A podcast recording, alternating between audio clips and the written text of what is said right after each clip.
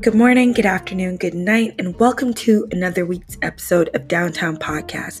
Thank you, everyone, for tuning in and supporting us each and every week. May you continue to remember don't waste no time with negativity. Now, this show is sponsored and brought to you by Shop Downtown, which you are able to support our merch and visit the website at www.downtownworld.com. That's www.dw com. Now, let's get into the show. About to go downtown. Downtown, hey! Downtown. You about to go Good morning, good afternoon, good night, and welcome to another week's episode of Downtown Podcast. Now, don't waste no time with negativity. Today we have a very special queen in the building. Okay, she's interviewed some of your favorites, favorite. She's been at some of your favorite red carpets, either virtually, physically, because now we have to say that because of COVID, right? We, do. It's a new norm. And personally, just one of my favorites. I love speaking with like journalists and people just within that realm because I just find like the conversation sometimes just a little bit more juicier. So, none. I like to welcome none other than Drian Santana, journalist, today with us in downtown. Welcome, Queen. Thank you. I like the introduction. You know, sometimes people just kind of go straight into the interview, no introduction or nothing. And I got to introduce myself. So. Seriously? I never thought about it like that. Yeah, I, did. Sometimes when when I when I am interviewed, you know, it's different being on the opposite side because you don't know what people are going to ask you versus how you know. so it's a little bit different, but I've gotten accustomed to them because I've I have been interviewed um, a couple of times, honestly. So I just feel like, you know, people want to know who I am and what I do. So it's like, hey, why not? yes, in downtown, we definitely also like to get into why you do it and how you came about doing it. So we're going to get into it tonight.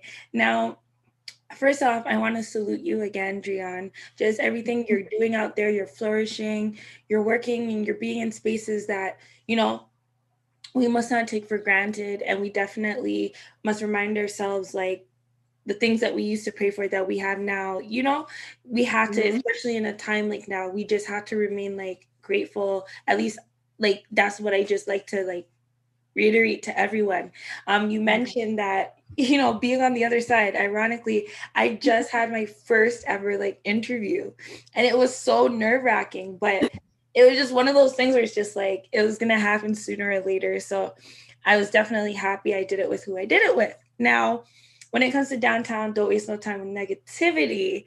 Just to start off, kind of like, let's just let it out, you know. Um, what is a recent situation, or it doesn't even have to be recent, where you've dealt with a negative situation and you definitely could have went the other way, handled it completely like different, but somehow, some way, you found a way not to waste any time with negativity. You might have even surprised yourself, but um, okay, so I would say probably one of the biggest things I, I I would say I handled something that was dealing negativity wise. It was the time when I was working at the radio station.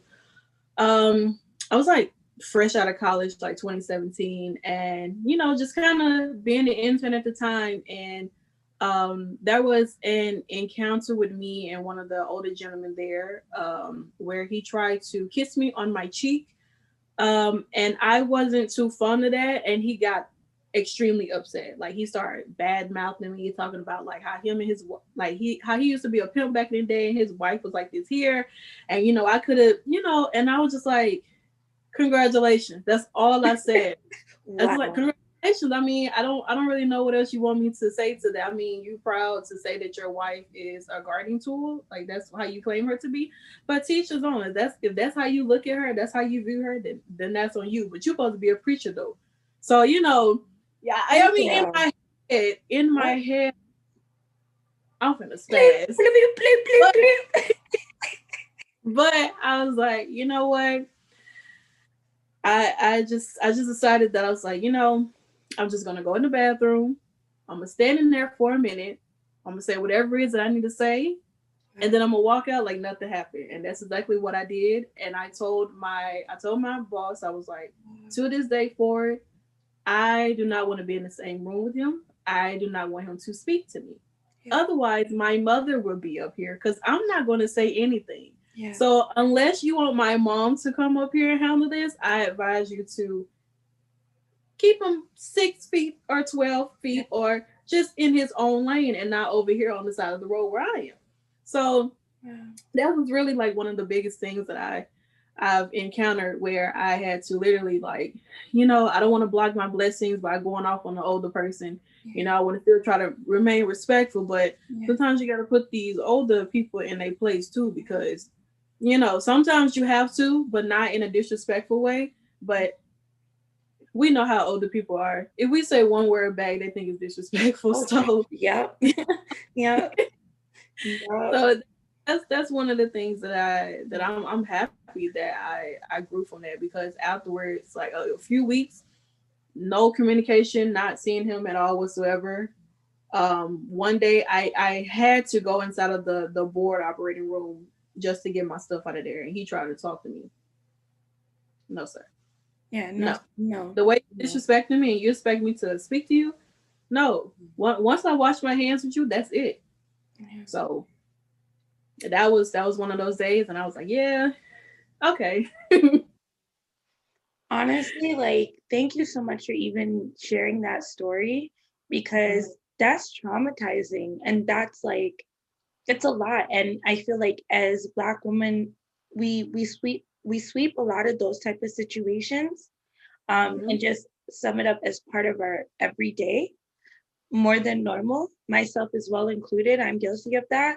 And it's not easy because there's so many factors. They're an older person we don't want to risk our career we don't want to risk losing our job. Nothing like that is just like this person was wrong and they should not have done that. We're not we're not quite protect well no we are not protected that way.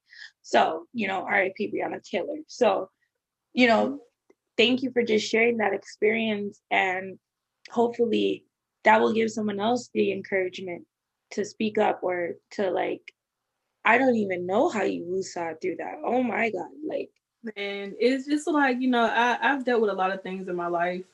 Um, with men in particular and the things that they try to do. You know, if you tell them no, they try to, you know, push up on you and stuff like that. And, you know, it it came a time where it was like, you know, wow, like, you know, I've I've never really had like an older person disrespect me in that kind of way. And it was just like, it was just like kind of off the wall how he just flipped out on me because I said, I don't I don't let people kiss on me, you know, like I don't know where your lips been. I guess that triggered him or whatever. It's like, I don't know where your lips been. You can go down the line. You literally went down the line and kissed every last one of these women that was sitting on the bench on their cheek, and you're gonna try to put your lips on my on my cheek. No, I don't do that. Yeah. I don't I don't even like people touching me. So what makes you think that I was gonna let you do anything like that? Like that, that's in my personal space. That that to me is sexual harassment because you putting your lips on me and I don't I don't know you in in that form of way for you to even do something like that you know? And, and it sucks that a lot of women do go through these things behind closed doors and they choose to like you said sweep it under the rug you know in fear of losing their job you know? But at the end of the day we're human beings. You you will find something bigger and better i promise you. You you you will. It will happen. So don't don't ever try to you know try to cover up these men for the things that they do because you think that this is something that is a great opportunity for you, you'll find something better. There was a time beforehand, this guy, I wanted to internship at a radio station, and he basically asked me out on a date to try to get to know me in order for me to get this internship. It didn't happen. Yeah. I got an internship with another radio station by on my own. Yeah. So it's like you have your options, you have you have a choice, you know. Don't allow these men to put fear in you exactly. over your career. Exactly. Don't. Exactly. And they they try to do it in sneaky ways like that. Oh, let's let's go out for drinks. Like, nah, I'm not thirsty. I'm good. Well, Thanks, sir. Thanks. I ate a pop drinks at home. yeah. Um no, seriously, it's it's definitely a conversation that needs to be had. And you know, just being a woman in radio and having that experience, like it's it's not letting people know what's up against them, but it's it's being aware, right? Mm-hmm. That how to maneuver and just how to um, operate in certain spaces that you're in, right? Um, mm-hmm.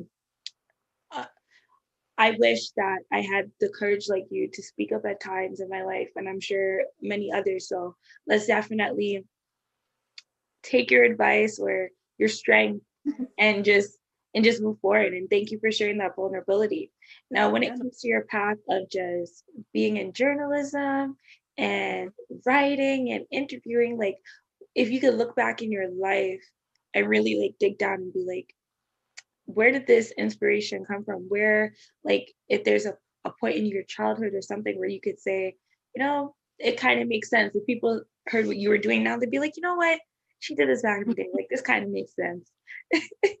well, I think it'd be the total opposite because growing up, I was very shy, very timid. I didn't talk like at all. Like you couldn't, I was like um, a mime walking around here. You could not get me to say anything. And I when I would speak, I would speak amongst like family or friends. As far as like speaking to a stranger, it took me so many years to for my mother to stop ordering my food for me. Wow. Because I would not talk to people. yeah. For me, I would not talk. And I just I just didn't, you know, and, and she'd be like, You you have to speak up one day, a closed mouth don't get fed. So it's like one day she she caught me. She we were I think we was at Subway and we we stood there and she was like, Today you're gonna order your own food. And I was like, Mom, I don't I, why you can't do it? You here, you know? so she was like, No, you're gonna order your own food today. It's time for you to learn how to order your own food. So I, I it was either order your food or, or starve. You can you got two choices, and I didn't want to starve that day. Yeah. So, um, but yeah, that that's kind of started there, and a lot of people said I was great at public speaking. So when I would speak, it would shock a lot of people because it's like this this child really has a great speaking voice, but she just doesn't speak. Why? Um, why? I mean, I don't know. I guess I was just very antisocial. Um, extreme introvert to this day. So still, how does someone like me who has to speak to people on a daily basis, journalist, so a writer or be on the radio? You know, I I guess I I would say that as I got older and I started to feel comfortable speaking because there was a time where I I did not like my voice um, because I have a list and I talk with my tongue and people make fun I've of me. Never known. They I, I never I, known. but it's it's like certain words that I say they don't come out right. I feel um, like that's everyone. Are you telling me I have a list right now? What's happening? Not I didn't say you have a list, yeah. but it, it's like certain words. Like sometimes I used to have a hard time trying to say specific. I would say Pacific instantly I couldn't say yellow, I would say lello. it was so many words that I could not say. And my mother, she she really, really helped me out um, with speaking um, correctly. She would always correct me and say, no, this is how you pronounce it, practice on it. And it really helped me a lot. Public speaking helped me tremendously. Like you know, just being building, getting out of that comfort zone of be able to speak in front of a class and of people you don't know, mm-hmm. and just being inside of the church and doing a lot of Easter speeches and Christmas speeches and yeah. seeing all this a lot as well. like most kids, they read from the paper. My mom was like, "No, ma'am, you're gonna practice this and you're gonna say it and you're gonna memorize it to the T. So wow. it was it was little things, it was little training and stuff like that that really helped me who I am today. And even joining in, going into the YouTube route and doing like reaction videos and stuff, that really played a big part too on as far as the on camera side and just just speaking as well. So I feel that within my childhood, then growing up into, you know, getting involved with public speaking and then getting involved with YouTube, that really played a huge part in the speaking side of me, where I do interviews or I'm talking on the radio. When it came to the writing side, I don't know. I was like into poetry, and I remember I there was a time in high school we did like a um did like a Martin Luther King contest where you can do like poetry or do like a speech or something. So I wrote a poem. It was dedicated to my great uh, my great grandfather. Uh, he's no longer with me. Um, he died when I was in like third grade, and um, you know we were really close. So I wrote a poem about him and you know how his death affected me and stuff. And it won first place, and I was like, okay, I can do a little creative writing, a little bit. Yeah. English and I love history. Those two are my like my favorite subjects. Uh, with English, you know, you write. I wrote a lot of papers, a lot of articles. Yeah. With history, I obtain a lot of knowledge. So that plays a big part in me obtaining a lot of knowledge. You know, within the work that I do, as far as like music, fashion, just the history of it, and all of that. So it's really just the training from my mom, um, just writing a lot as a kid and in college. Uh, when I decided to you know, go over to the journalist side because that was not my first major. Yeah. It wasn't. I wanted to do criminal I wanted to be a detective. I want to be out there on the pulling up to the scene. I be like, I want to pull up and like, okay, guys, what we got here today? What's going on? on the gloves. I wanted to be in the interrogation room, putting the light on them. Like, okay, all right, now listen, you can either go home today or you can go home never. You got two choices. So I wanted to be like, yes, you know, I was like being in the classroom in college and having to learn the basics. That's something that I did not want to do. Yeah. I hated the PowerPoint boring and too long, and I fell asleep every time. Eight o'clock classes, I do not recommend for anybody unless you are early bird. Yeah what happened when you let your mom pick your schedule for you. She try to get you eight o'clock in the morning, and I'm like, I know I stay on campus, but I don't really want to get up at eight in the morning, at like seven in the morning to go to class. Like, is, are there any other options? Like ten o'clock, maybe something. the later, the better. But yeah, that, that played a really big part um, with the writing and speaking side of me being a journalist. Wow, what a journey! Like you've said so much and i hope like i know sometimes it's not obvious to people where the inspiration sometimes or the motivation in their lives but you found your voice you you it's it, it's like um when you think about children because i worked with children for over like 10 years now and mm-hmm. i know that child you're speaking of they don't say much mm-hmm. they only talk to you if they're like if they really fucks with you. Like it's it's it's and I really I would say like enjoy those children more because when they do have something to say, it's right on time, it's just what was needed. They definitely thought about it before they executed because they don't talk anyways, you know? And when you're speaking on that, it it just it just hit like much bigger than even the situation you were saying where it's just like in life we have to like find our voice. We we it's so imperative that we have people in our corner. Shout outs to your mom because it's not always our mom or dad right? So shout outs to your mom that just really helped to push you and be like all right well training wheels are off today boy. It's time it's time.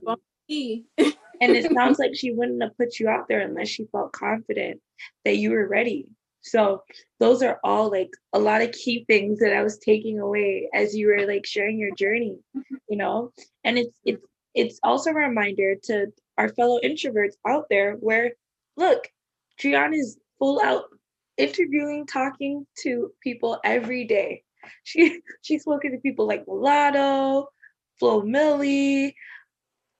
I don't want to miss anyone because you you you speak into pretty much just a lot of like everyone, you know, everyone. And look, you're here telling us, you're here telling us that mm-hmm. you're really speaking. It gets draining, trust me. You know, we introverts, we have a shutdown time, you know. That's why we I you know, it, it's it's crazy that I I hang out with a lot of extroverts. somehow, some way. They say what you're thinking. That's probably my best friend. Where before she became my best friend, I did not like her because I was like, you talk too much. Like, like nonstop, like no breath in between, just yeah, yeah, yeah, yeah. And I'm like, okay. I told I told her, I was like, I was stressed explaining this. I was, I was stressed. I was I I felt like my edges were coming out or something. I was I cannot do this. like when do you stop talking? When you go to sleep or something, you probably talking your sleep, maybe. I don't know. Oh, damn. Man, but now now I I can tolerate her now because I'm so used to her talking a lot more than me. So I feel like she kind of gives me a little bit of a balance. That's a relationship. first, there is no conversation going on. It's just we all probably going to talk to each other through text messages, and that's about it. That is a real friendship to me. The fact you say I didn't really fuck with her at the beginning, but now you know knows that. That's my. my mom was like, "Why would you tell her that?" I'm like, "I have to be honest. I did not like her because she talked too much." I was like, "Who is this girl? Like, so random. Like she talks too much." You know, I was like, "I guess or whatever." I, I deal with it eventually, and now I deal with it. oh my gosh, that was such a great laugh. Shout outs to the bestie. You know, being an introvert, I have a lot of introverts as well, but people like to make it seem at times or the conversations sound like the only people that can be entrepreneurs or on TV or in these spaces successfully are extroverts. But I don't agree because, as I was explaining earlier, I feel like introverts are actually the people with the upper hand, or at times you know, mm-hmm. there's a perfect amount of balance that you can have. And maybe what's some advice that you could give to your fellow introverts that maybe wanted to get into the career of like TV and film and they feel like I I don't speak up or I'm shy or like whatever the case is, maybe some hurdles that you found personally that helped you to get over well not even over but help you to cope a little bit better with the way you were feeling, at least until you could get through the interviews? um, well, one thing that I, I would definitely say is that when you when you grow up, you know, kind of being that outsider um amongst a lot of people, not not really the popular one, but people know who you are. I kind of like that. You know, I don't want to be I don't want to be popular, but you know who I am. so I I just I would just say that when you when you're comfortable with who you are and and have the confidence to know that this is what you want to do your voice will will come out of nowhere and eventually you'll probably never shut up because as today i never shut up. I talk more than i did as a kid and it drains me. So I would say that when when you're preparing for your interviews, especially when you're when you are an introvert like myself, um, it really depends on how the conversation goes. Like if you're talking to someone who you can kind of just just talk just talk to about anything, you can kind of you'll forget that you be on a talking to this person for more than 30 minutes. The longest interview I've ever and I mean ever had was like an hour and something on the phone. It was a phone. It was like an hour and something. I was like, I wasn't drained because I was enjoying the conversation. Yeah. You know? But after that phone call, I was like, man, it's time for a nap. I gotta, I gotta like get my brain back together because yeah. it was like, wow, that's crazy. But yeah, just just focus on finding your voice um, and be true to yourself. You're gonna have your days where you don't want to do anything. You don't want to talk mm-hmm. to nobody, and that's okay. Mm-hmm. Schedule your, you know, if you need to reschedule or something because you you're just not feeling it. I mean, see what if it's whoever you're working with, editor wise, see if that's if that's okay if they can just give it to somebody else, you know, or you can um what I normally do if I'm if I'm not like really in like a big big mood, I push through it. Yeah. I really, I just pushed through it. I'm like, man, today is just really not my day. Yeah. I don't really feel like doing anything. I don't want to do anything. Bro, and I've had had that moment where I was like, man, I really don't want to do this interview. Like, I'm about to call my editor and say, man, can you can we can we reschedule this? But I was like, no, I I just need to go ahead and just do it because right now this is just a temporary mood that I'm in, and eventually it'll go away, and the happy little me will just come back to normal. So just literally just push through it. You know, find your voice, push through it, and be confident in it.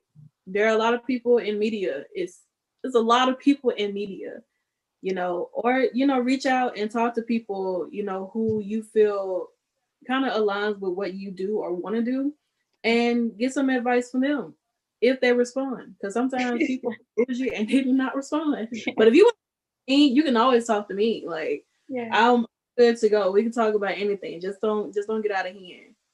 Just, just do that, cause then I'm gonna have to go into my little shell or something. I'm about to go in my little shell after that because I'm like, okay, it's getting weird. Funny. Oh my gosh, I cannot. Like, I cannot. Okay, you're my bestie in my head right now. Seriously, I cannot. You are hilarious. But like, it's everything you're saying is 100% real, and that's what I was describing to someone the other day. Like, I I talk to celebrities here and there, but the conversations that I really do enjoy is speaking to people like yourself, the real people out here, just like you know, it just it feels a little bit more realistic to me. You guys go through some things in life that people can more relate to and understand that your your dreams are not they're not they're not crazy. It doesn't sound crazy. You know, yesterday I had an Instagram live interview with this young man journalist from my city, Toronto, Canada. And we were speaking on the topic of limitless, you know, mm-hmm. and I started even manifesting to myself, like I am done limiting myself. Like I want, I want I want it all. I want the things I can't see, the things that like I never even expected. Like, you know, as right. describing sometimes when they say, oh, a door just comes out of nowhere, I'm picturing like a white space and the door just appears and you open it's just flooding with blessings. We we have to call those things into our life. We have to start limiting ourselves because I feel like in our past, you know, I could speak for like my family and being from Caribbean descent, like that's how they were that's how my mom my parents they were trained to limit themselves to just find one one thing you're good at and that's it you know? So now it's our turn to really live the life that they couldn't and help our family and our legacies to like flourish and just move beyond. I'm all i'm always big on breaking generational curses. So that's something that i, I agree because like um my, my family you know they're, they're dominicans you know what i mean not Dominican. They, they look crazy or whatever, but they look crazy. They loud. They do all types of things. But um, I I feel that with me, I kind of broke that that curse because like, amen. My, she she always wanted me to to go into like computer science. Like she's like, well, you like computers? I was like, yeah, I love technology, but I don't want to sit in a computer and tell somebody how how to fix it. You know, mm-hmm. but they make a lot of money. I'm like, but it's gonna make me happy. You know, I'm not if if I tell her it's like I move by my emotions. I am a cancer. Okay, I move by my emotions. Okay, if I'm not feeling something, I'm not doing it. Yeah, that not is energy all day. like I'm doing it. There is no way that you can persuade me otherwise. It, I'm not doing it. So it's just like you know, she wanted me to, you know, kind of be like the, you know, the office behind the desk. And I always tell her, like, Mom, not everybody is meant to be behind, sitting behind the desk, you know. I mean, if I'm gonna sit behind the desk, I mean, I at least want to own what I'm doing. You know, I want to be the boss. So I just, I kind of, I broke that curse, and then I broke the curse of, you know, at that time there were no grandchildren who were like college graduates on my mom's side of the family. Yeah um, and even on my dad's side of the family, I I would say that well, as far as like, I think great grandkids, I think I was like the first one on my dad's side, and then I was the mm. first grandchild on my mom's side of the family to go to college, graduate. You know, and I have an older cousin. You know, I'm like the second oldest cousin, and it's like, you know, it. Then my other cousin they follow behind me, so everybody follow behind has a degree, except for my youngest one. He he went off to the military, so you know he may be doing his thing over there. Yeah. But as far as like you know, after me, you know, I, I feel that I broke that that well wow we're gonna have to wait for somebody else to get a college degree who, who knows who's gonna be yeah. you know and and have that i felt that you know that was a little bit a lot of pressure on me because it's like you know wow what if you don't get this degree and then you're gonna fall right in line with everybody else who went to college and then finished so yeah. Um breaking breaking that curse for me that was that was that was um, I would say amazing. It was a, a sort of a, a feel good accomplishment to know that you know, not even just on bragging why I just say that you're the first grandchild to do that. I mean, they're gonna always say that anyway. So I want to my grandbaby. yeah. So yeah. it I, I I feel that I took a different route. You know, like my brother and my sister, you know, they they work you know, like regular jobs. I'm I'm the only child that wanted to be just I don't I really don't even know how I fell into journalism. I just knew that I was so caught up in like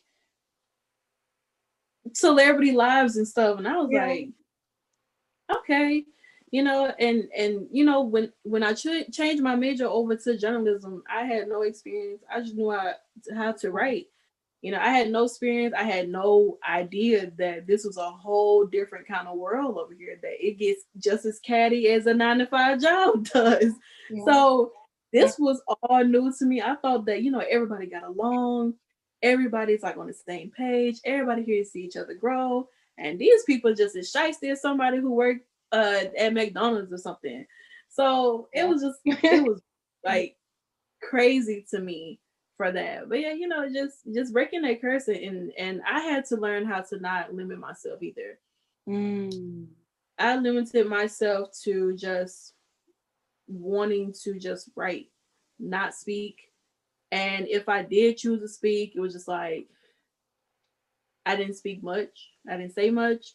It was just, man, okay, yeah, maybe three sentences out of me. Yeah. And that's about it. I kind of just started to like just feel that I needed to just write for everybody in order to get to these places that I need to get to. Yeah. And now I'm at that stage where I'm no longer going to limit myself, like you said, not not to myself anymore. I'm going to do whatever I can to build something of my own, so yeah. that when you see me at these different red carpet events, you're gonna see the culture commentator.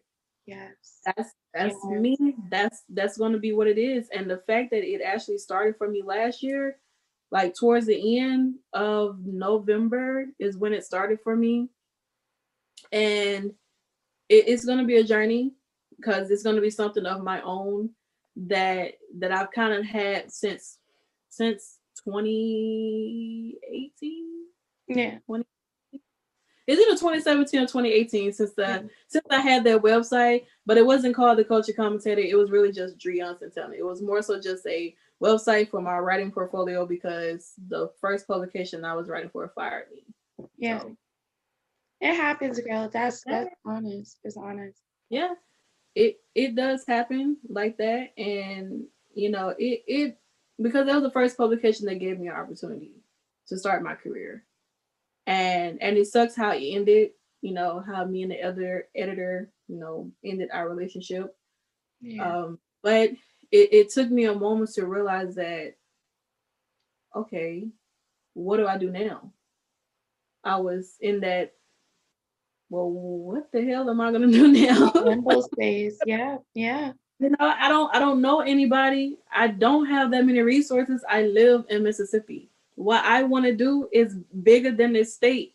Yeah. And it's like I I was like, I had to figure out something. So this is when I, I took the portfolio that I had from the publication that I was writing for for like two years, all the work that I did, I created a portfolio for it, and I just sent it out to people, different publications, hoping to hear something back. To this day, I have written for nine publications since 20 nine publications I've written for. Uh, just going off of that leap of faith and not limiting myself. Yes. Because if I feel like I did, then I don't think that I would have gotten this far. Yes. I don't believe I would have. And last year it made five years for me of being a journalist. You know, and I was wow, this is five years. Yeah. Decade. and I'm still here, still pushing, even when I felt like, man, this is, I don't think this is for me. I had moments where I lost motivations and passions for it. And I was like, man, I literally feel like giving up. Yeah, but I don't, I don't want to do this anymore.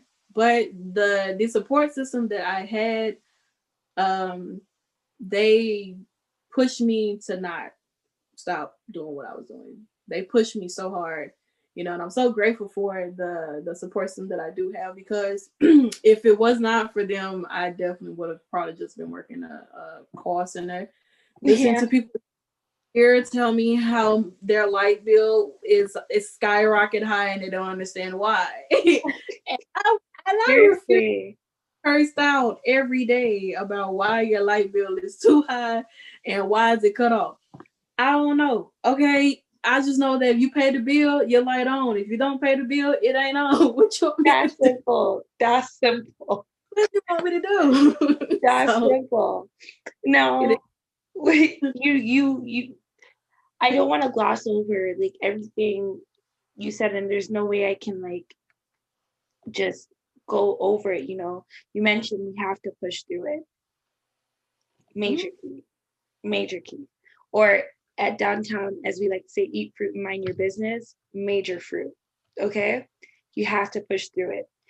You have to find your voice. Mm-hmm. Like, if you want to build your own table, do all this, you're going to have to find your own voice.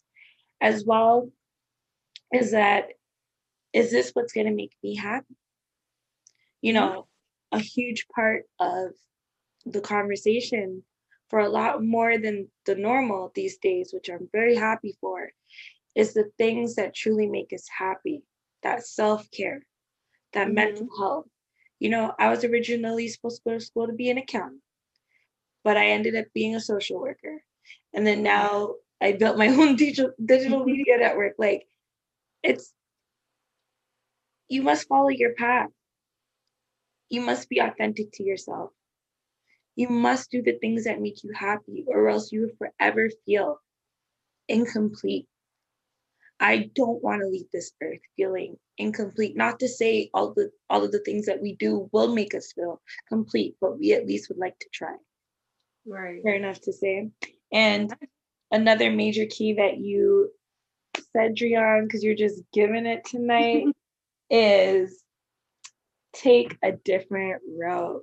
Listen, sis, if you're driving on the road and you're getting into all them pot with potholes and you can't see and take a different route. Switch lanes, keep on your road, but like take a different route. And that's okay. Like I was saying to someone, like you're never too old to go to school, you're never too old to learn things. Take a different route. Take a different route. And that's a part of that limitless mentality we were speaking on earlier. Now, sorry, we do have a staple question here. Another staple question that we do ask here at downtown. Don't waste no time. Negativity is you have the four elements. It is mm-hmm. earth, fire, air, and water. Which element do you feel like represents you the most, or you resonate with the most, and why? oh, science. I love now listen, I love science. I love my favorite part about science is oh my God, I cannot that. I, I was the first one with my hand up. I was like, you know what? Y'all can sit back and watch. I do the dissecting. Y'all, y'all don't got y'all don't have to do nothing. Oh this is my y'all can just watch and learn. um I guess it um, really science though. Like whatever you just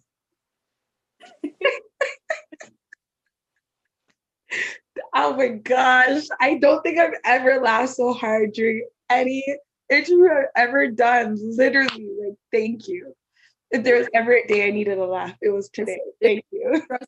This is me 24 7. Like you guys, my friends, I'm always, I'm always they consider me to be corny or whatever, and I'm just like, man, I barely like y'all. So y'all to be enjoying this corniness that you're getting right now, because this is this literally 24 7 all day, every day with with everybody. Well, not everybody, but certain people. I, will have to fill you out in order for you to get this. Otherwise, I live for sarcastic humor all day. All yeah, day. I, am very, very, very sarcastic. And that's the part that I love. Like your face is so straight, and you're like, so we're doing science. we're on the we're on the science. Okay. Um, let's see. I don't know. I guess I would when if I'm speaking about like my passion for the work that I do, I would definitely say fire. Mm.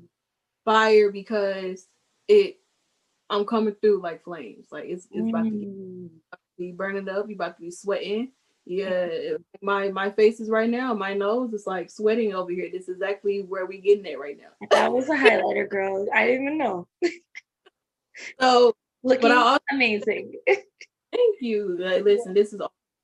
But I will say that I I do, although I resonate with fire, I do resonate with water because mm-hmm. sometimes when I'm when I'm coming down from being so high up, the water to you know get out those flames is a way to kind of calm me down and allow me to reflect on my accomplishments and my failures. Yeah. Allow me to you know, cool down and become relaxed and and back to reality. You know, understanding that, you know, this is my life. This is the the this is what I chose to do. This is my passion. This is my path. This is what my purpose is that God put in front of me. Yeah. Because like I said, there was a moment where I, I did not know. There was a moment where I don't even think I was supposed to be here anymore. And I tell you that because I would say who probably 20 2014 2015 um i was i was in college still and i had got into a it was super bowl night february 1st i was leaving work and i got into a head-on collision with a drunk driver. In most cases, the person who was hit by the drunk driver, I'm sitting here right now. You know, in, in, most cases, the person who is they're they're no longer here, no longer living. However, it became the opposite. It was the roles were reversed. Wow. I was here, but the drunk driver, he's no longer here. Wow. And it it was it was something that I really it was like it really just kind of like I can't really explain it, but it was just like, you know, I I didn't I guess I was I didn't I didn't really understand, I didn't comprehend like, okay, what, what is going on right now? Yeah. You know, my car is my, the battery in my car completely exploded, all the airbags out, but somehow I'm out the car trying to figure out what is going on. Like I don't feel like wow. it was like my adrenaline was so high. I didn't I I got out the car so quickly. I don't even know how I got out the car. I don't remember turning my wheel. None of that. Like I don't I don't remember all I remember was lights coming at me and that's it. I don't I do not remember turning my wheel, but I do remember beforehand I saw a guy walking past the car, past my car in the opposite direction and I don't I don't know like what was going on, but it it, it happened that way. And it, and when they went over there to check over the guy, he was like passed out, you know. Uh, and the the way that I was going going back home, um, they have this curve and they call it the dead man curve. And not to not for it to be cliche or whatever, yeah. but that's and and in that moment it was just like I just didn't understand. I I was just I was so like mentally messed up to the point where it was like did, that situation really took a toll on me because I didn't have any broken bones. Yeah. I didn't have any fractures. None, nothing of that nature. The only thing I had was like uh, my my lower stomach. It swelled a lot because of the seatbelt. I got locked in in the seatbelt, so when it happened, so it was like um, the seatbelt. It like my whole lower part of my stomach was like like this big you know, and still to this day, I have like a hematoma. It's like right here, this size, and it's on my left side. This is my left hand. it's on my left side, and it, it's still there. So it, it's like it, it's there, and it's like something that I sometimes will like touch or just feel like, wow, like this this is all that I that I was left with was that, and it's like it's like, you know, this is something that that's going to stick with me forever. You know, I it won't go away. It, it it will never go away. It's something that will always be there. So in that time, I was just like, I didn't understand. You know, my mom, we we talked a lot about it, and I actually gave this testimony in church.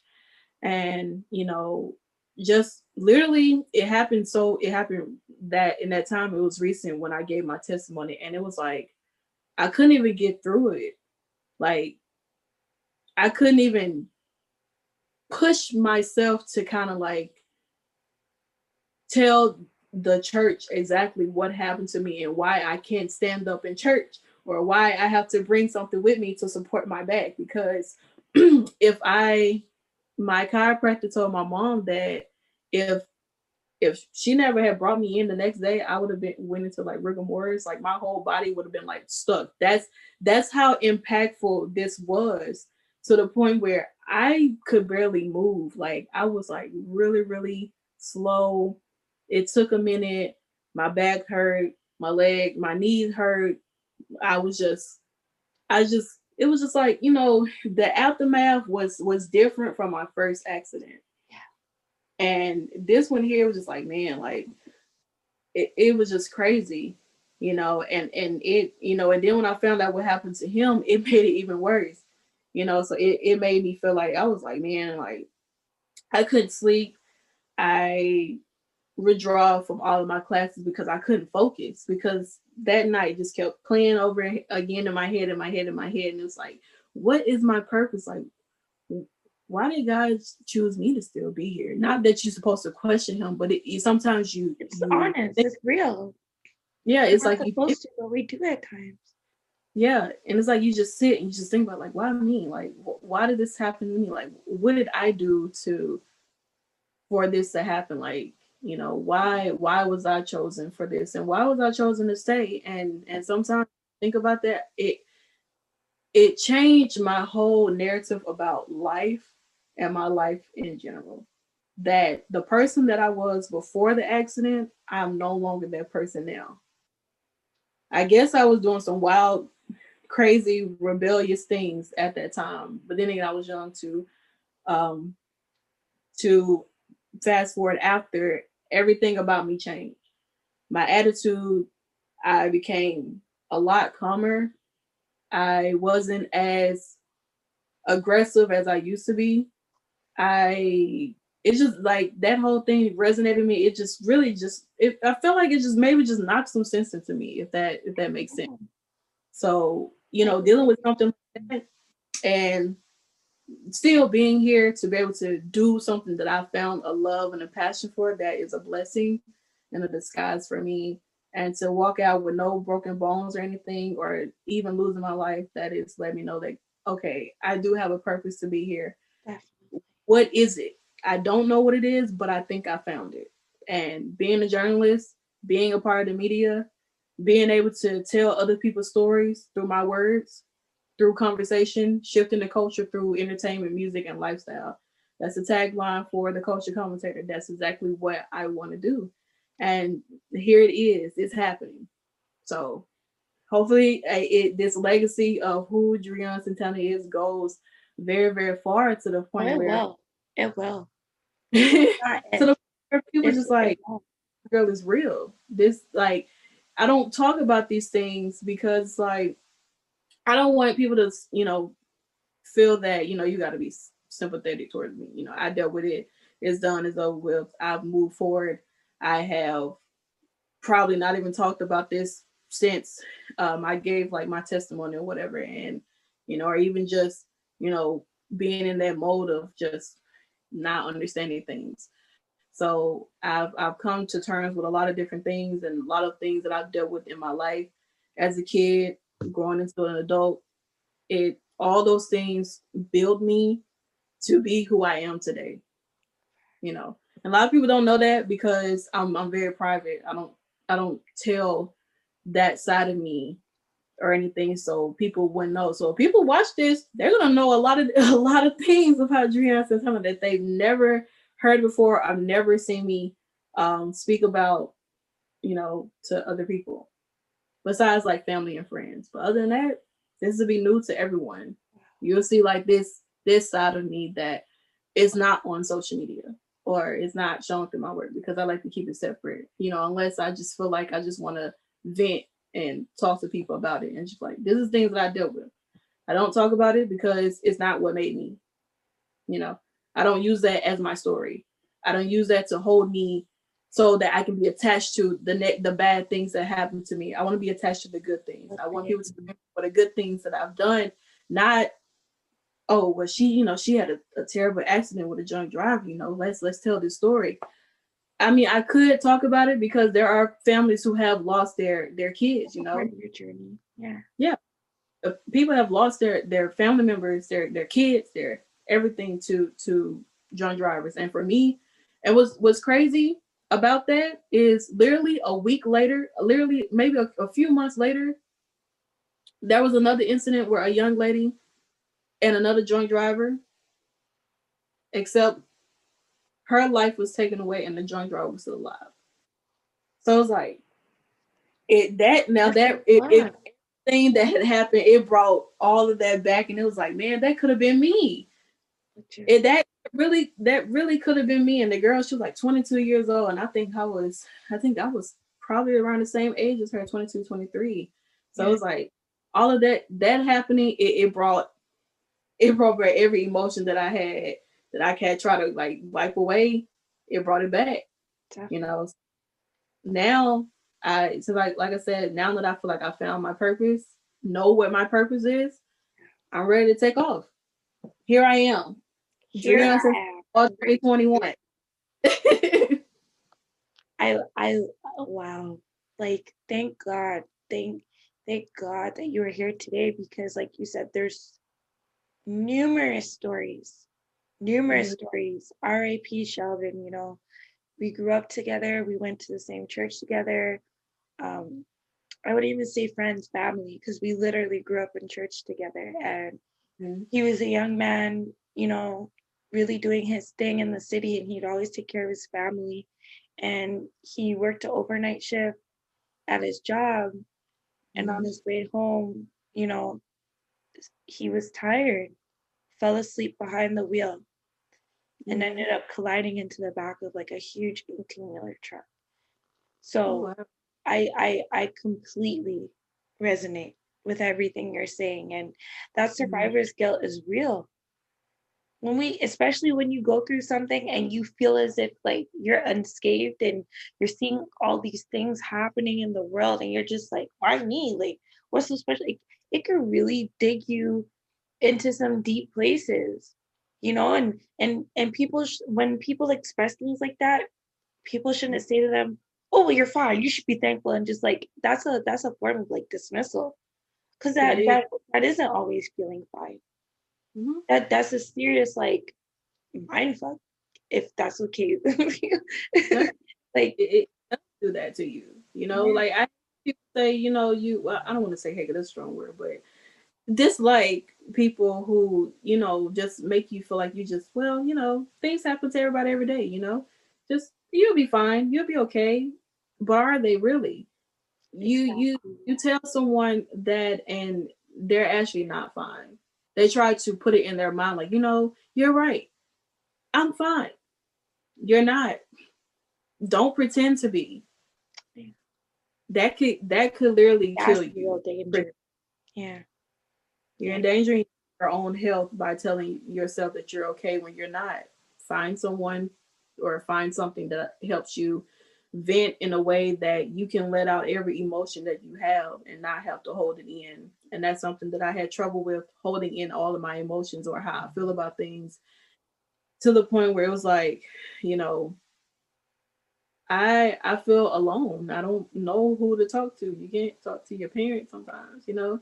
Yeah. Um, you don't want to talk to your friends because you don't want them to think like, oh, mm, she might be a little crazy or something. We might need to, you know, get her some psychological help. And I don't want it. I never wanted it to be that way. So, you know, my mom she always try to be like, you want to go to therapy? You know, you want to talk to somebody? I was like, no. Yeah. I really didn't want to go talk to someone. I I was in that stage of I didn't know how to handle it or what I wanted to do. So that's real. I, I don't even know how I even got over. I guess me actually giving that testimony in church, which really helped me just full blown just talk about it. That's you it. know, church in tears along with me.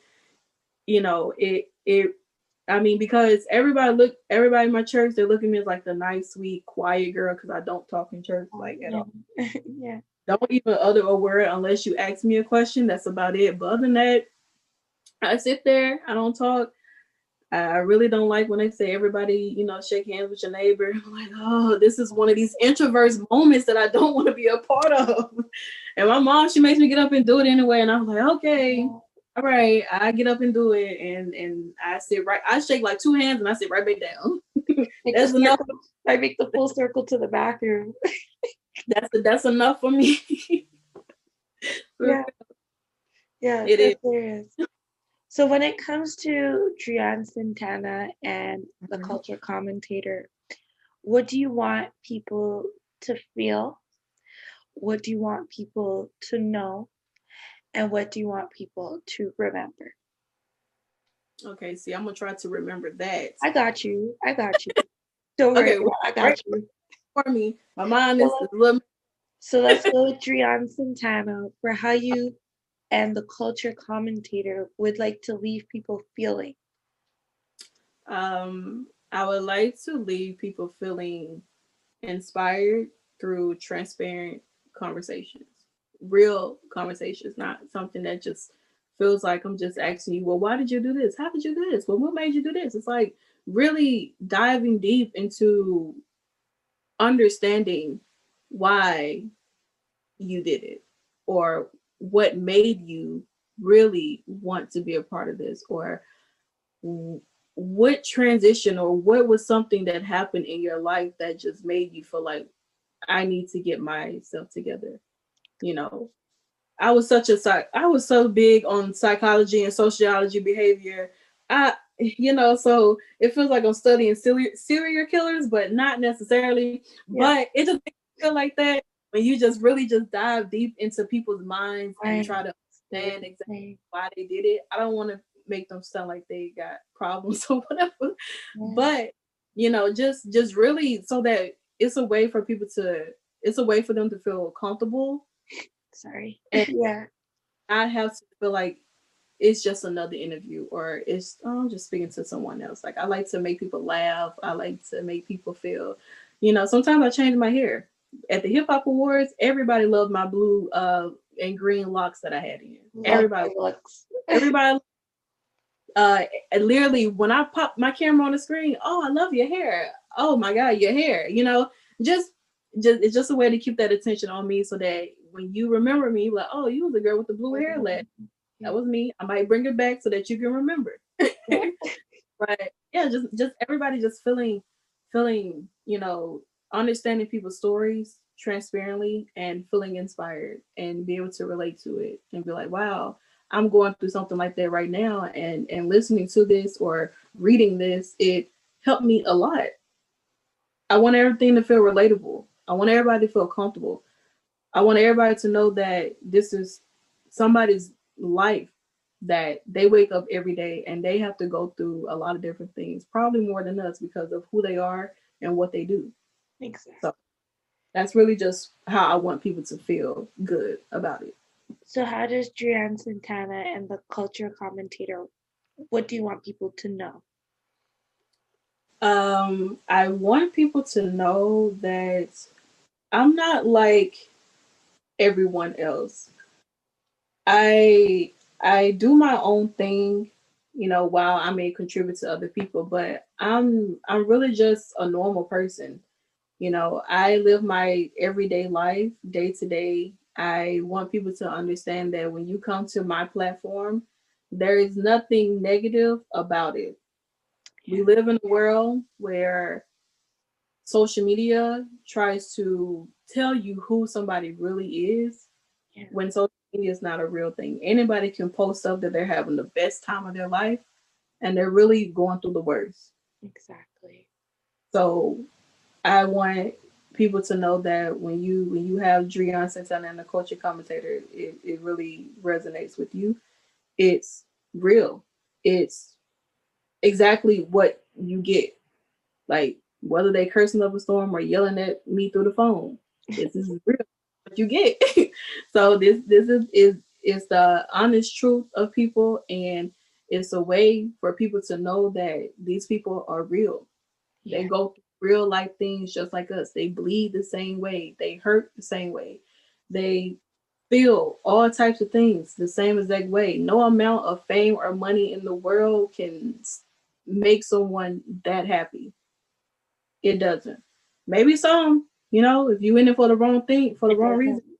But like it doesn't. So I want people to know that when you come over to to see my page or if you go over to the culture commentator page, you see you hear real conversations, you hear laughter, you hear happiness, you hear just people just explaining why they do things or you know what that you heard you hear some people's struggles and how they made it out and how they make different ways or how they have people who they may be introverts or and they have someone in their life who pushes them you know exactly. those are the stories or clips that you see on my instagram that i like to show i like to show the realness so that when you want to go watch the the interviews you can kind of get an insight of a little bit like wow this would be really interesting to hear or to see it's true. you get to learn about people that you don't see on tv every day exactly exactly so.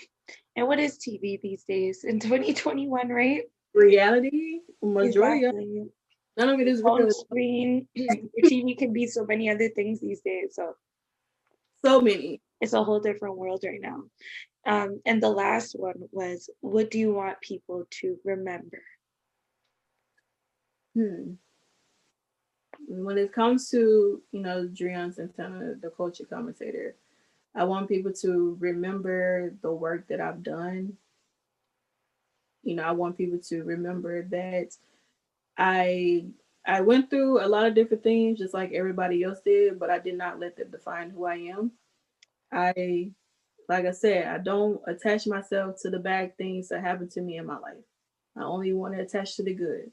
The only time I learn about the different things or the bad things in my life is if I tell you or at my funeral, and then I put it in my obituary. You're or having a turned up funeral.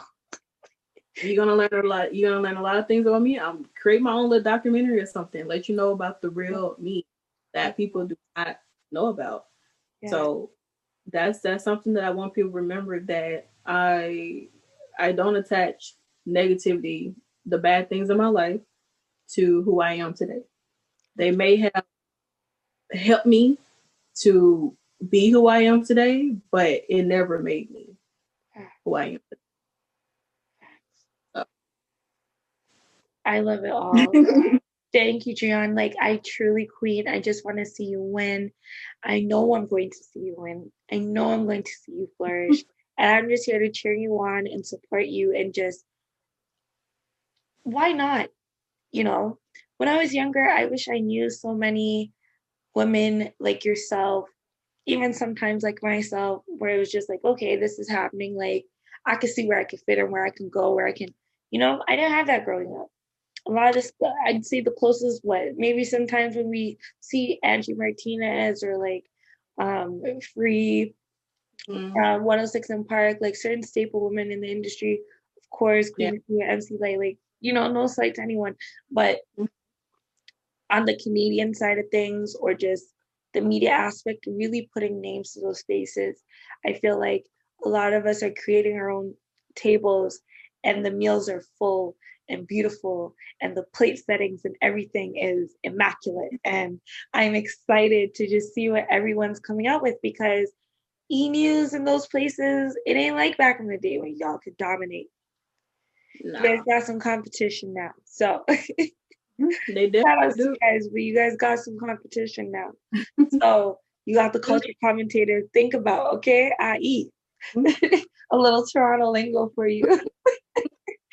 So I really like, I truly, truly, truly thank you today for this conversation, Drian. Like, I, I, I made so many notes selfishly for myself as well to just be like, this is what I need. Like, girl, if you only knew the week that I had, and mm-hmm.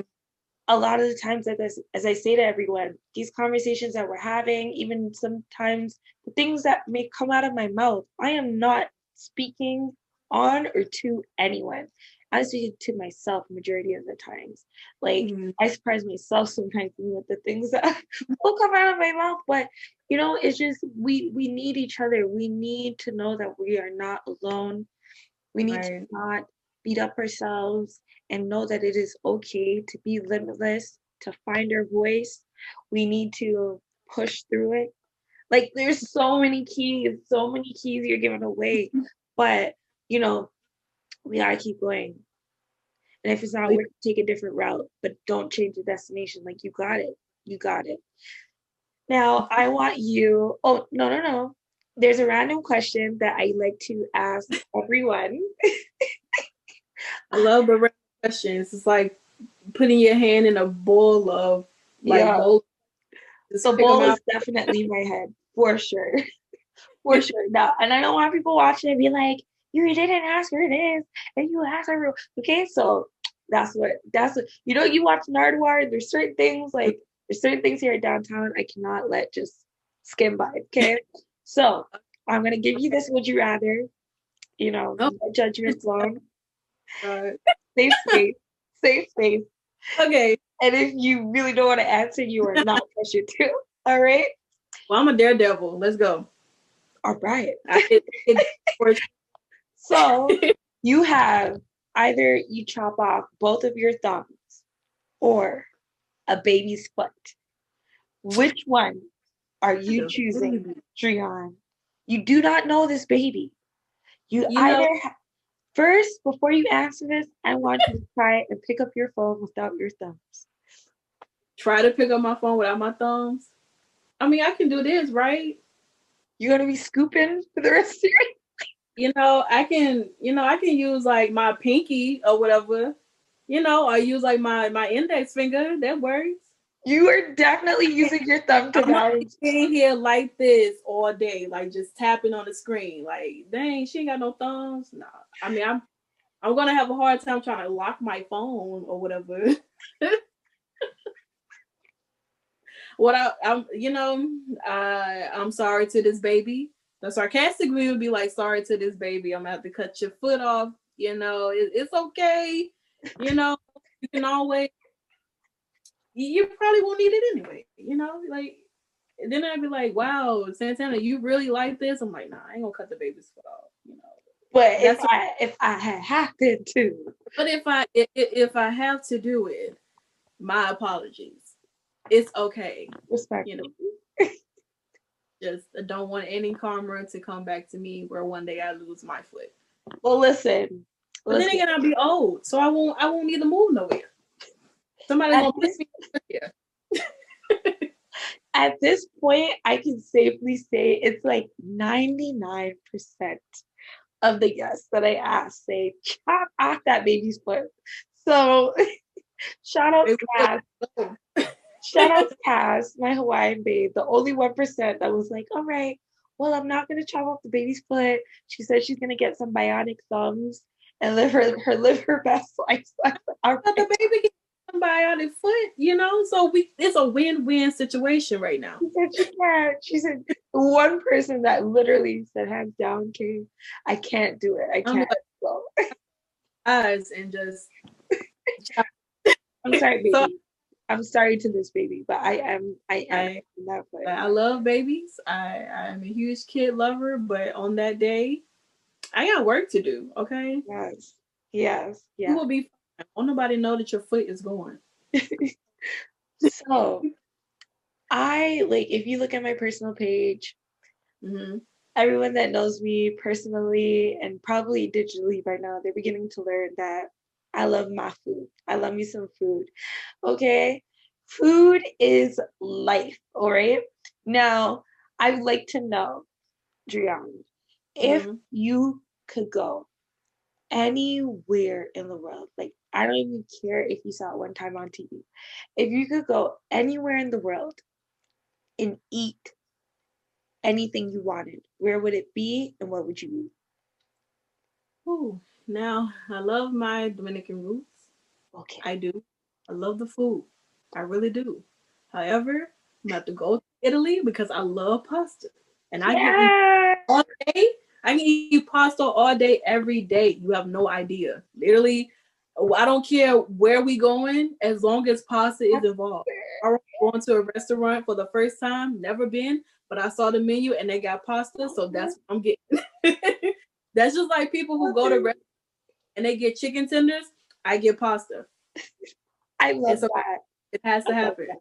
and there's not that many ways you can like mess up certain certain pasta dishes. Oh, I love. Oh my gosh, I love. I love Italy. Um, I I literally that is one of the places on my manifestation board. So, girl, like we going to Italy.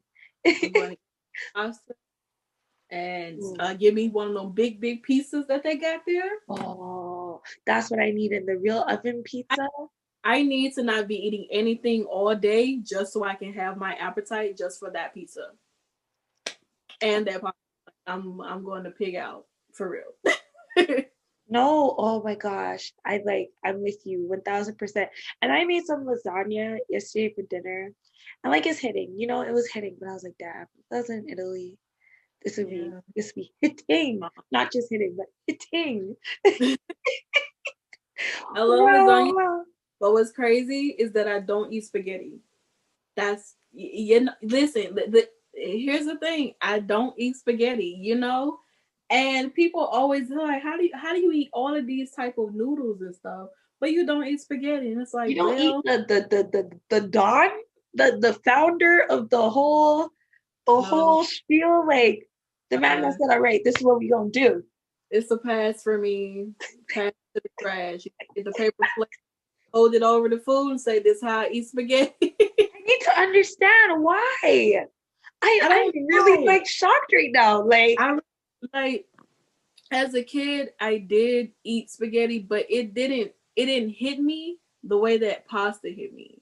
Mm. Like the Alfredo and the fettuccine mm. and all that that hit me a lot that the spaghetti and meatball, it, it, didn't it didn't do anything for me. I was like, wow, wow. I gotta, I gotta twirl this stuff around. You know what? All getting everywhere. It's a mess, and I'm like, it's just not for me, you know. So there will be no, no spaghetti made in my house unless my husband wanted, and he wants that, then great. But at this time, it's not happening. It's a no. It's a no for me, sir. It's a no for me. We're gonna have to pass it on to somebody else. Listen, uh, when you come to Toronto, because you definitely have to visit over here. I've never been. Yes, you have to add that on your list. Toronto, Canada. It's on my list. And when you pull up, we are going to go to this restaurant called the Spaghetti Factory because, girl, uh, really trying to get me spaghetti. no, no, no. You could Google it. I hear like it's not just spaghetti, but yes, I will definitely order a side and be like, girl, you're shoving this in your mouth before we before we leave this institution of spaghetti, okay? I'll bring you to the grounds where it goes down, okay? okay, you know, I'm I'm out here in Toronto. It's a it's you know, I'm out here to explore. So get me on camera and be like, well, we got we got Drian out here. She's gonna eat spaghetti for the first time in Toronto different years in in my city. I oh, I, I told her that this is going to happen. We spoke about it on this day, and we're it's happening. And I'm like, you know, I prepare one, you for it. one day I'm look back on this, and I'm going to regret everything. so like, why oh, did she? Credit. Don't listen, listen. I guarantee you, listen, everything that you love in Toronto, then it's it's so multicultural. Like mm-hmm. you can find your home away from home pretty much somewhere within the city. So when it comes to that, just trust me. I got you. I got you. But I know what you mean. Sometimes they make the the balls so it's like ugh, just balls sitting in your plate in your face. Like first time. Died. And the rest like see, this is why I don't be trying stuff that people be like, you know, but it's raw fish. Like, no, you they have it cooked some. I was like, okay. I know what you I got like the basic um California roll that yeah, everybody you didn't like it. Uh-uh. This is not it. I was like, how do y'all eat this? Oh this my is nasty. Got no flavor to it or nothing. Like, can I get something to season this up a little bit? You know, or give you me like a little soy sauce a little bit of ginger, a little bit of wasabi. I just I just ate whatever my he friend played you. Like you gotta set it up. You gotta set they, it up. They played me. They they set me up for failure. I've been hooked with I feel bamboozled, all of that stuff. Like they played me to do to just for me to eat that, and I'm like, never again. That was the first last time I ate sushi, and I'm never doing it again. Like you gotta set it up right. Like literally, my friends they ruin it for every. my friends will complain all the time. They'd be like, "You take for forever to start eating your food because I gotta get the sauces where they need to be. I gotta mix up what needs to like I set up the whole thing before it goes down. So don't worry, I got you. I got you. Okay. Just just give me at least one chance before you say, you know what? now. so um, yeah. Hey, listen.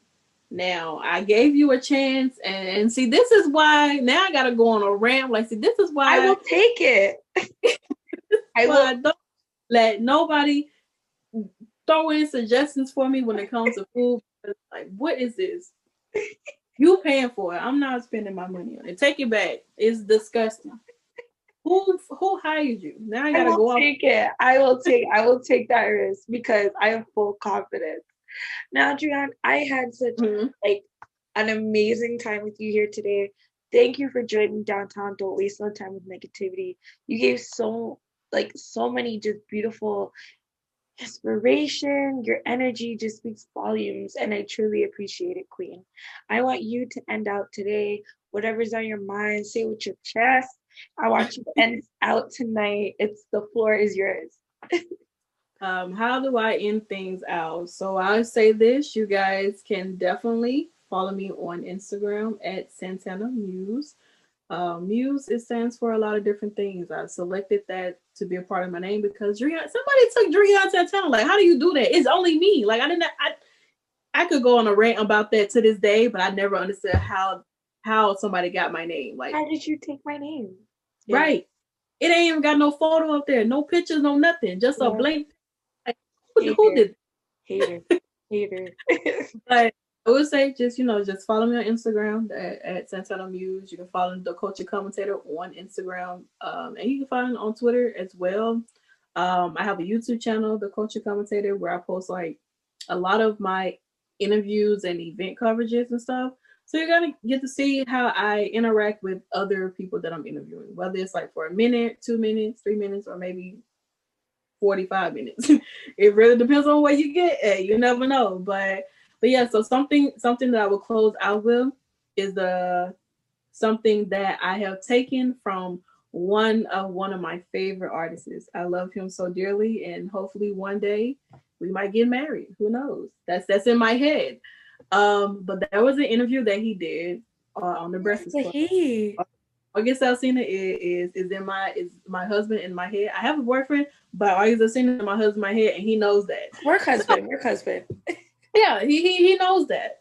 so um there was something that he said in his interview that I quote, and I have this video to this day. I will post it, no doubt, and say this is my move. Um, what was it? Oh my god, it just went oh, past my. Thank you. But it was like he said that you know people in the world don't get flatter yourself. Ain't nobody out you living for you. If you think somebody out you living for you on account of you, so you can have something to say, you got the world up. You need to reevaluate yourself.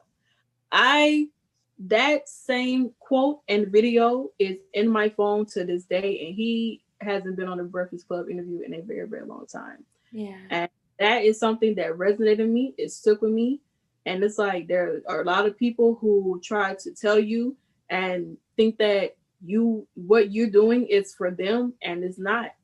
And if you think that you need to reevaluate yourself and look at you and start trying to bring down somebody else, you know, because of your negativity, negativity or the things that you're going through in your life. Exactly. Reevaluate yourself. I use that quote every day, all day, every day. I tell anybody quickly, you need to reevaluate yourself because ain't nobody out here living for you. so that's my go-to quote by my work husband. And that's that. I love it. I love it. Thank you so, so, so much, Queen. Like nothing but blessings and just stay safe during these like uncertain times in the world. But what is for certain is foot mm-hmm. on necks and we ain't stopping. Right? We're not. We're not. We're not. This has been no, sorry, I didn't mean to cut you off, Drian. No, ride to the wheels fall off. I mean, we about to be Brown's about to be scraping the ground. Facts. Literally. Facts. Facts. And from someone that has actually got their tire bust on the highway before, and I was like, you know what? I don't feel like pulling over quite here, so I'm gonna just, I'm gonna just push this. I, I know I mean, I, have I've had my moment where I, have rode my car to the rims fall off and I got fussed by my dad. So yeah, my car. It was nobody else's. I was like, it is what it is. So this has been another week's episode of Downtown Podcast. Don't waste no time with negativity. I'm your girl Kay. Today we had the journalist Drian Santana, owner and founder of the Culture Commentator, and you can find her everywhere. She said, and in the episode, it will be tagged below, so no worries. And thank you. Thank you so much, Kay. I really appreciate this. Thank you. oh.